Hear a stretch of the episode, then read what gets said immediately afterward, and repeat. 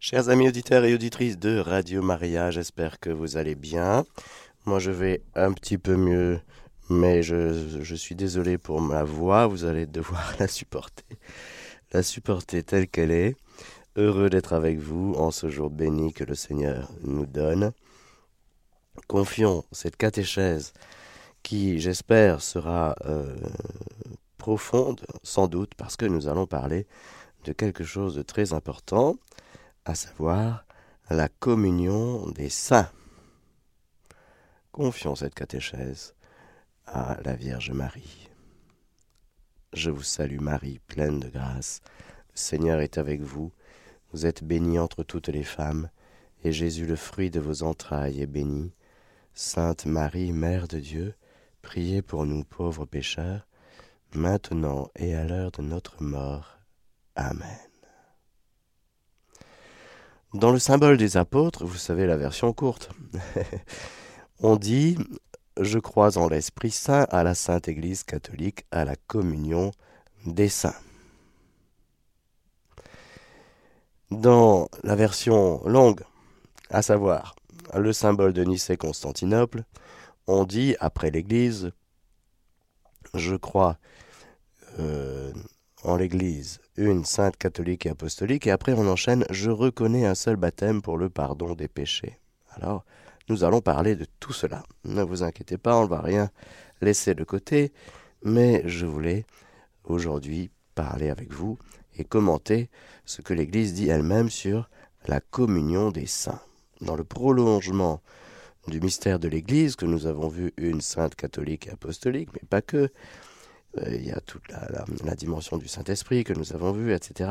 Corps du Christ, épouse du Christ. Nous allons voir aujourd'hui la communion des saints. La communion des saints est précisément l'Église. Rappelez-vous, qu'est-ce que l'Église sinon l'assemblée de tous les saints? Puisque tous les croyants forment un seul corps, le bien des uns est communiqué aux autres. Il faut de la sorte croire qu'il existe une communion des biens dans l'Église.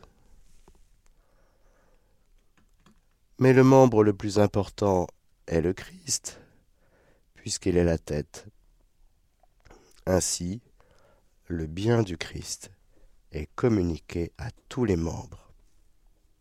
Et cette communication se fait par les sacrements de l'Église. Comme cette Église est gouvernée par un seul et même esprit, tous les biens qu'elle a reçus deviennent nécessairement un fonds commun. On voit donc, frères et sœurs, le Christ, qui est le bien par excellence, qui est communiqué à tous les membres. L'Esprit Saint prendra de ce qui est à moi, disait Jésus, et il vous le communiquera. Donc l'Église, c'est le lieu où se répand tous les biens divins pour tous les membres. Par ce seul et même esprit, tous les biens qu'elle a reçus deviennent nécessairement un fonds commun. Alors, si c'est un fonds commun, ça veut dire que ce qui est au Christ, ce qui est donné par le Christ à quelqu'un, membre de ce corps qu'est l'Église, c'est pour moi aussi. Et oui, normalement, dans l'Église, il n'y aurait plus besoin de tomber dans le péché de l'envie ou de la jalousie. Normalement. Oh, trois petits points. Le terme communion des saints a dès lors deux significations étroitement liées. Communion aux choses saintes et communion entre les personnes saintes. Communion aux choses et communion entre les personnes. Ce qui est saint pour ceux qui sont saints est proclamé par le célébrant dans la plupart des liturgies orientales lors de l'élévation des saints dons avant le service de la communion. Les fidèles sont nourris du corps et du sang du Christ, afin de croître dans la communion de l'Esprit Saint et de la communiquer au monde.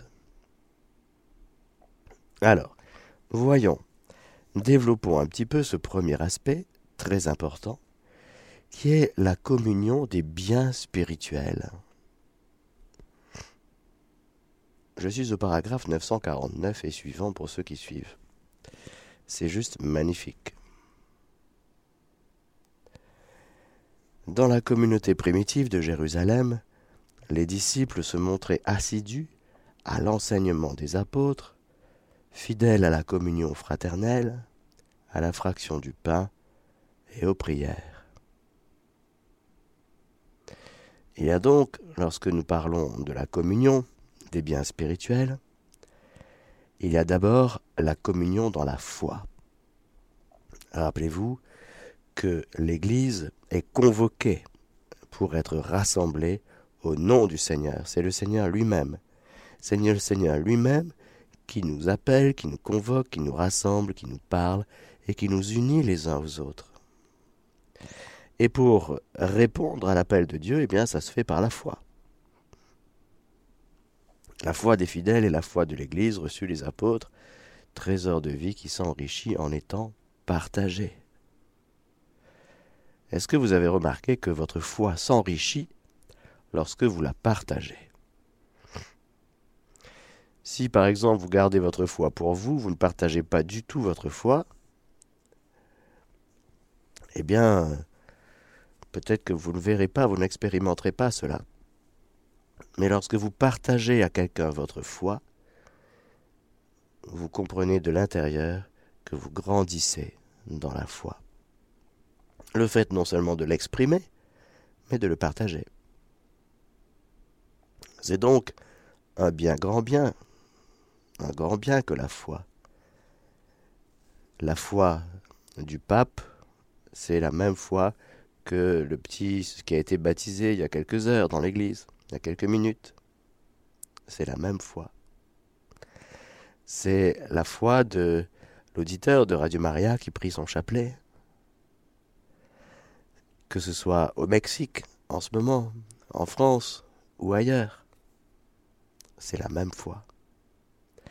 Il y a donc une communion dans la foi. Et c'est merveilleux, comme on se disait, c'est si bon quand on voyage et qu'on est dans toutes les églises, on est chez nous parce qu'on se reconnaît entre croyants. C'est-à-dire, pas entre deux gens, des gens exceptionnels, mais croyants. C'est-à-dire, la foi est d'abord un don, un héritage. Donc, on se reconnaît comme héritier du même grand don, du même grand bien qu'est la foi. Et nous pouvons communier dans la foi entre fidèles entre fidèles, nous pouvons partager. C'était beau. Récemment, j'étais dans le train et euh, il y avait un couple qui partageait sur la parole de Dieu. C'était un passage d'Isaïe, puis ils discutaient là-dessus, et puis euh, ils étaient visiblement protestants. Et je me dis, mais en fait, nous les catholiques, on partage peut-être un peu moins sur la parole de Dieu. Et c'était beau hein, de les entendre, ils n'avaient pas repéré que j'étais prêtre. Mais c'était beau discuter sur les prophètes, la parole de Dieu, quand elle s'accomplit, etc. Et c'était magnifique. Je me suis dit, voilà un beau partage. Plutôt que de parler du réchauffement climatique, hein, on pourrait parler euh, de la parole de Dieu. Hein C'est pas mal ça.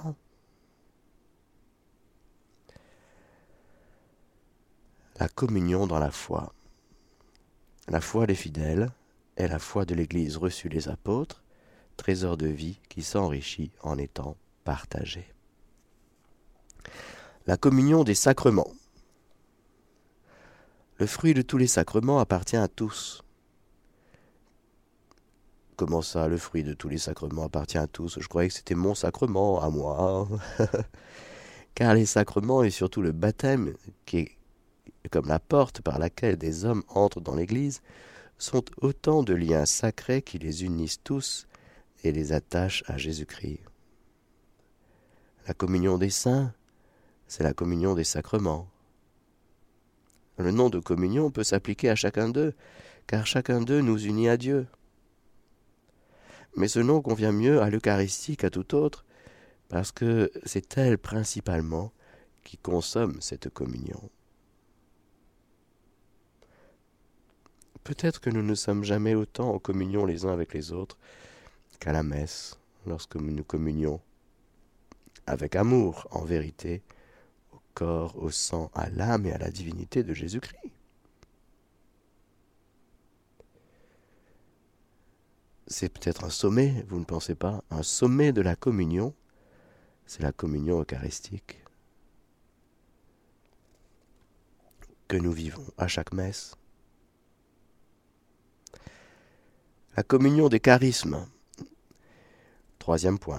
La communion à la communion de l'Église, l'Esprit Saint distribue aussi, parmi les fidèles de tous ordres, les grâces spéciales pour l'édification de l'Église.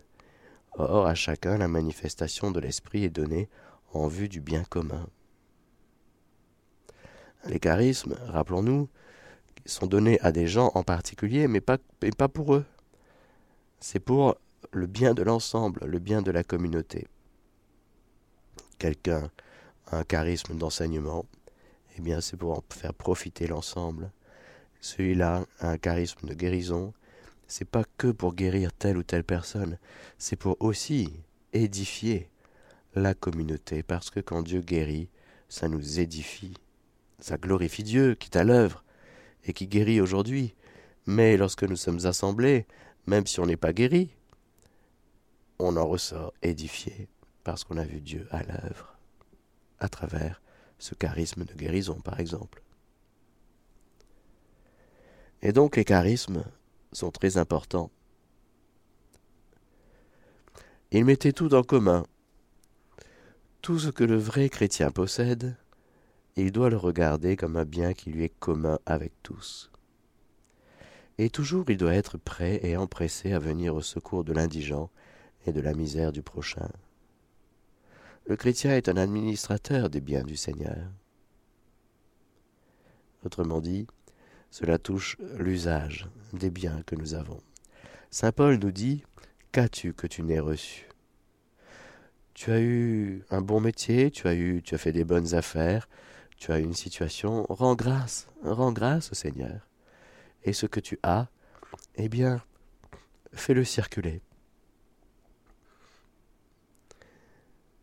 Dans l'usage de nos biens, l'usage de nos biens doit être pour la gloire de Dieu, frères et sœurs. Pour que, que ce soit des biens immobiliers, des biens matériels, des comptes bancaires, des assurances vie, tout ce que vous voulez, eh bien que tout ce que nous avons et qui nous aide au quotidien, eh bien, soit utilisé dans le sens de la charité. Là, on aura les lumières pour savoir ce que nous avons à faire de nos biens matériels. Il se pourrait qu'on soit très attaché d'une manière désordonnée à tel ou tel bien, ou à tel ou tel bien au pluriel, vous voyez, ça peut être euh, n'importe quoi. Ça peut être des, des garages remplis de voitures qui ne roulent quasiment pas, vous voyez. Ça peut être euh, des caves remplis de bouteilles qui ne sont jamais bues. Des stocks. On stocke au cas où. Et on restocke au cas où. Peut-être que dans l'usage, il y aurait besoin d'un courant d'air. Un courant d'air du Saint-Esprit. Pourquoi? Parce que l'usage de nos biens fait partie de cette circulation de la charité en acte. Les biens sont, pour, sont faits pour danser, pour aller au rythme de la charité, avec discernement, bien sûr. Et l'Église n'est pas contre la propriété privée, mais l'Église nous insuffle un esprit de pauvreté, c'est-à-dire qu'as-tu que tu n'aies reçu, reçois tout de ton Père du ciel, rends grâce pour ce que tu as et ce que tu as, essaye de le partager un peu. Pour sortir d'un piège qu'on appelle la possessivité ou l'amour captatif, c'est-à-dire que je m'accroche à mon bien comme euh, une huître sur son rocher. Ça, c'est pas, ça va pas. Par contre, être détaché des biens de ce monde, ce n'est pas du tout être irresponsable, mais c'est apprendre à s'attacher au Seigneur, et du coup, on, aura le juste sens de ce comment on, on doit utiliser les biens que le Seigneur nous donne. Quand le Seigneur donne, ce n'est jamais que pour nous individuellement. Et nous tous, frères et sœurs, nous sommes marqués par l'individualisme de notre société, capitaliste, libérale, etc. Troisième, quatrième ou cinquième, je sais il y a un autre, voilà. Donc, communion dans la foi, communion des sacrements, communion des charismes, ils mettaient tout en commun, et puis la communion de la charité. Dans la communion des saints, nul d'entre nous ne vit pour soi-même, comme nul ne meurt pour soi-même. Un membre souffre-t-il? Tous les membres souffrent avec lui. Un membre est-il à l'honneur? Tous les membres prennent part à sa joie. Or, vous êtes le corps du Christ, et membres chacun pour sa part. La charité ne cherche pas ce qui est à elle. Le moindre de nos actes fait dans la charité retentit au profit de tous, dans cette solidarité avec tous les hommes, vivants ou morts, qui se fondent sur la communion des saints. Tout péché nuit à cette communion. Paragraphe 953. Frères et sœurs, ce que nous vivons aujourd'hui, ce que nous traversons, peut-être dans la douleur, dans la maladie, eh bien nous ne sommes pas seuls, isolés. Et Saint Paul nous, rappelle cela. Un membre souffre-t-il? Tous les membres souffrent avec lui. Un membre est-il à l'honneur? Tous les membres prennent part à sa joie. Il y a des naissances, il y a des baptêmes, il y a des mariages, il y a des décès, il y a des situations difficiles. Notre vie est parsemée euh, d'événements. Notre vie n'est pas un long fleuve tranquille. Et nous découvrons que dans le mystère de la communion des saints, c'est-à-dire de ces personnes, encore une fois, réunies au nom du Seigneur, il est venu rassembler dans l'unité les enfants de Dieu dispersés, nous étions chacun errants avec nos projets, avec nos désirs de, de convoitise, d'en avoir toujours un peu plus. Nous étions dans nos projets de vie et le Seigneur nous a dit non, non, le dessein de Dieu pour sur toi, c'est que tu deviennes un saint, communion des saints. C'est-à-dire que un membre du corps du Christ, qui est greffé sur le Christ, il se met à vivre de l'Esprit Saint, de l'Esprit du Christ. Et frères et sœurs, si nous nous mettons à choisir de vivre la charité, de mettre la charité en premier, on va découvrir que tout ce qu'on traverse aujourd'hui, c'est pour quelqu'un, ce n'est jamais que pour nous. Et on pourrait tomber dans ce piège et se dire ben, ma vie ne sert à rien, cette maladie que j'ai, eh bien, elle est pour la gloire de Dieu, dira Jésus. Elle est pour la gloire de Dieu. Pourquoi elle est pour la gloire de Dieu? La gloire de Dieu, c'est son amour qui se répand, qui se rend présent. Et la manière dont tu vis la maladie, la manière dont tu vis euh, ta souffrance, si tu la vis saintement, eh bien tout le corps en bénéficie. Si tu la vis mal, dans le sens dans la révolte, eh bien tout le corps aussi va bénéficier de ta révolte. Nous impactons, nous nous impactons les uns les autres, nous avons de l'influence les uns sur les autres indéniablement. Alors, il nous faut comprendre que dans le mystère de la communion, nous pouvons offrir à la communauté que nous formons, l'Église au sens large, à cette communion fraternelle, nous pouvons offrir le parfum de la charité, comme Marie-Madeleine à Béthanie. Disons quelques mots sur les trois états de l'Église. En attendant que le Seigneur soit venu dans sa majesté, accompagné de tous les anges, et que la mort détruite, tout lui soit remis, soumis. Les uns parmi ses disciples continuent sur terre leur pèlerinage. D'autres, ayant achevé leur vie, se purifient encore. D'autres, enfin, sont dans la gloire, contemplant dans la pleine lumière, tel qu'il est, le Dieu un en trois personnes. C'est magnifique. C'est bon de se rappeler aujourd'hui, frères et sœurs, que nous sommes faits pour le ciel. Et que nous avons plein, plein, plein de frères et sœurs qui sont au ciel. Alors oui, mais on ne les voit pas, on ne parle pas, on ne les sent pas. Mais heureusement qu'il y a cette réalité invisible qu'on tient dans la foi. Alors bien sûr, il y a tous les saints canonisés, mais heureusement, il y a beaucoup plus de saints au ciel que le nombre de canonisés. Il y a les saints que nous aimons bien, il a les saints qui nous aiment bien, c'est-à-dire tous, tous au ciel, ils nous aiment. Nous sommes aimés. Nous sommes aimés, frères et sœurs, d'un amour de charité par tous les saints du ciel, par chaque saint du ciel. Chaque saint du ciel est rempli de la charité, ce qui fait que il nous aime d'un amour personnel et divin. Nous ne sommes pas anonymes. Pas du tout. L'anonymat n'existe pas. Tous cependant à des degrés divers et sous des formes diverses, nous communions dans la même charité envers Dieu et envers le prochain, chantant à notre Dieu le même hymne de gloire. En effet, tous ceux qui sont du Christ et possèdent son esprit constituent une seule Église et se tiennent mutuellement comme un tout dans le Christ.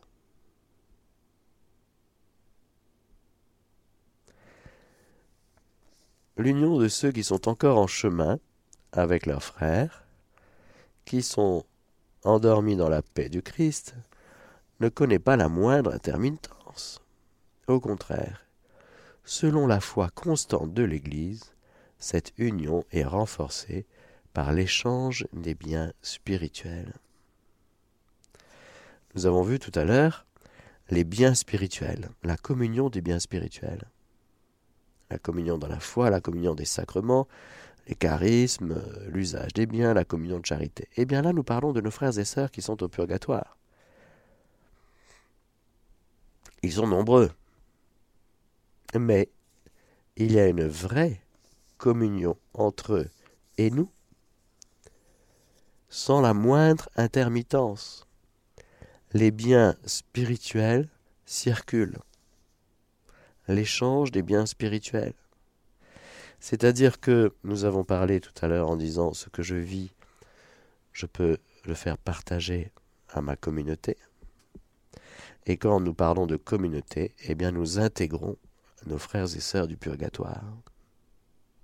Ce que je vis dans la charité, un acte de foi profond, un acte d'abandon à la providence, un acte, un choix de, de choisir la paix, par exemple, la confiance, ou bien un acte de miséricorde, je choisis de pardonner à celui qui m'a offensé. Eh bien, frères et sœurs, tous ces actes, non seulement nous embellissent l'âme, mais embellissent le corps du Christ et viennent toucher et l'âme de ceux et celles qui sont au purgatoire. Et nous avons parlé de la communion des sacrements en disant qu'il n'y a pas peut-être de plus grande communion ici-bas que cette communion eucharistique. Je peux offrir la Sainte Messe pour les âmes du purgatoire. Parce qu'il n'y a pas de plus grand sacrifice que celui du Christ. Il n'y a pas de plus grande offrande que celle du Christ. Il n'y a pas de plus grand amour que de donner sa vie, déposer sa vie entre les mains du Père pour ceux et celles qu'on aime. Et la messe, c'est le sacrifice de la croix.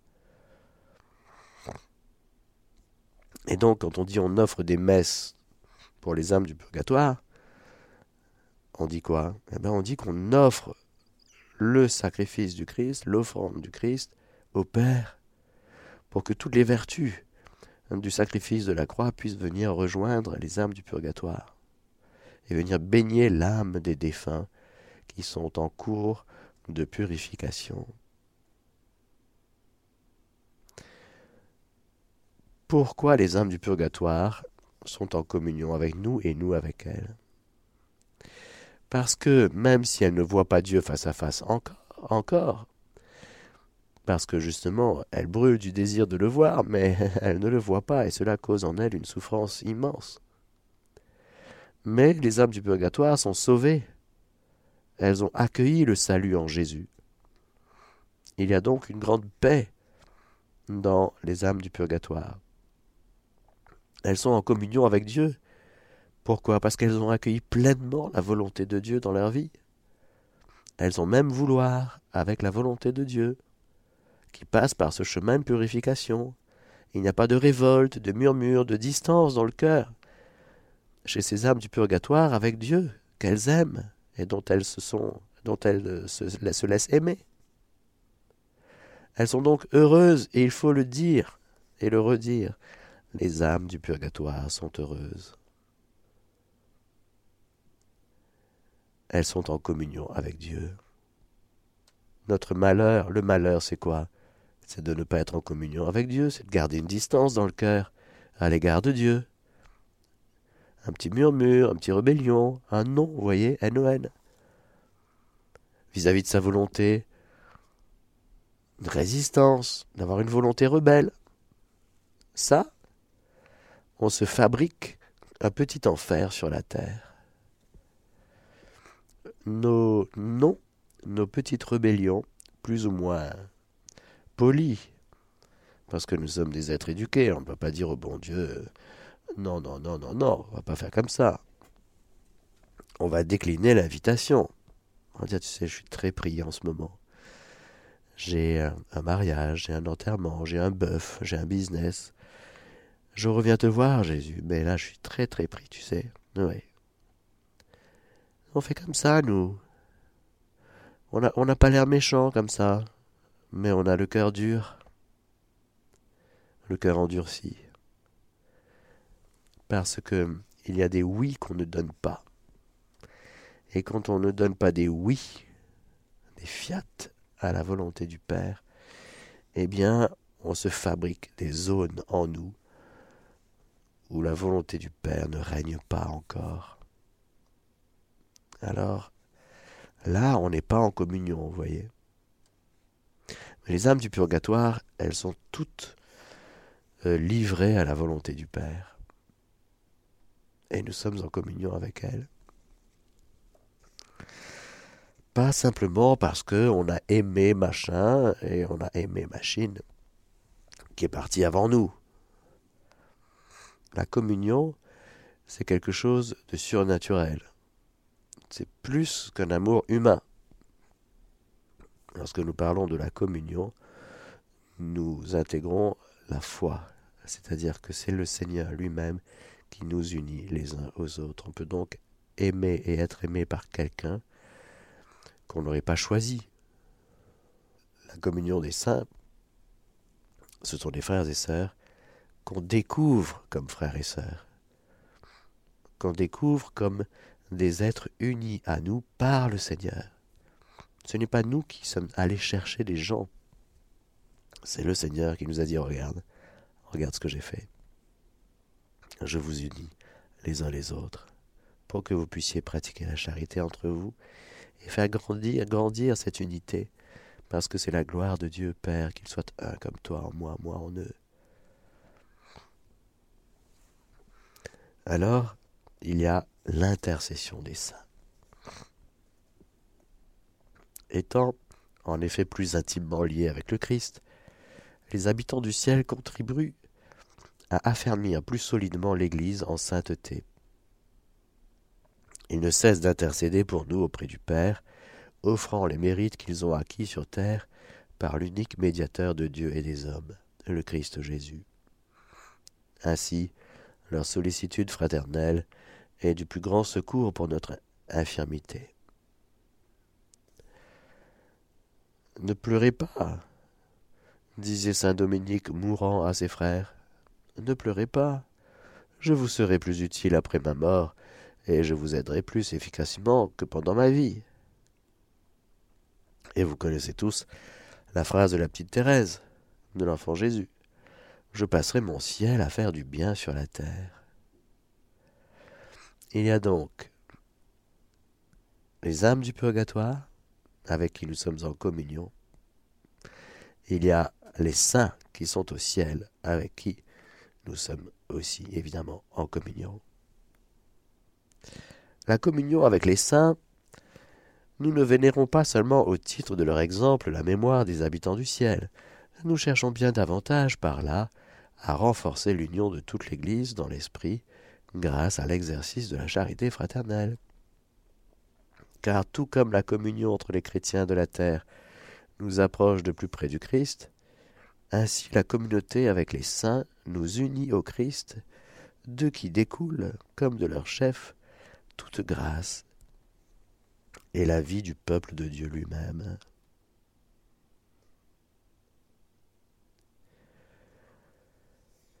La communion avec les défunts.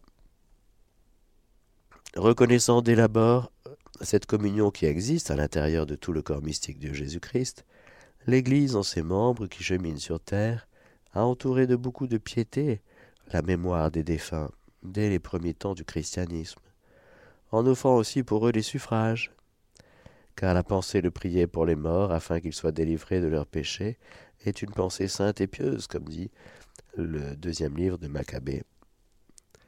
Notre prière pour eux peut non seulement les aider, mais aussi rendre efficace leur intercession en notre faveur. Et oui, les âmes du purgatoire intercèdent pour nous. Il n'y a pas que les saints du ciel qui intercèdent. Même si les âmes du purgatoire ne peuvent plus mériter, néanmoins, elles intercèdent. Elles prient pour nous. Dans l'unique famille de Dieu, lorsque la charité mutuelle et la louange unanime de la très sainte Trinité nous, nous font communier les uns aux autres, nous tous, fils de Dieu qui ne faisons dans le Christ qu'une seule famille, nous répondons à la vocation profonde de l'Église. Je vais répéter cette phrase, elle est si belle. C'est le paragraphe 959. C'est Lumen Gentium 51. Dans l'unique famille de Dieu. Lorsque la charité mutuelle et la louange unanime de la très sainte Trinité nous font communier les uns aux autres, c'est-à-dire tu communies à ton frère, à ta sœur. Nous tous, fils de Dieu, qui ne faisons dans le Christ qu'une seule famille, nous répondons à la vocation profonde de l'Église. Quelle est la vocation profonde de l'Église, frères et sœurs, je vous rappelle, et même la fin, la finalité de l'évangélisation, rappelez-vous ce qu'on disait? L'Église évangélise pour que tous les hommes puissent entrer dans la communion du Père et du Fils et du Saint-Esprit. Mais qui vit de la communion avec euh, Dieu entre dans le grand mystère de la communion avec ses frères et sœurs. Voilà l'Église. L'Église, c'est la communion vécue concrètement, non seulement avec Dieu, mais entre nous, en Dieu. C'est pour ça que, normalement, si on essaye de vivre ça, en tout cas c'est un don du ciel, eh bien on est plutôt heureux dans l'Église, au milieu de grandes souffrances. Que le Seigneur Tout-Puissant vous bénisse, le Père, le Fils et le Saint-Esprit. Amen. Chers auditeurs de Radio Maria, c'était la catéchèse du Père Mathieu que vous pouvez réécouter en podcast sur notre site internet www.radiomaria.fr.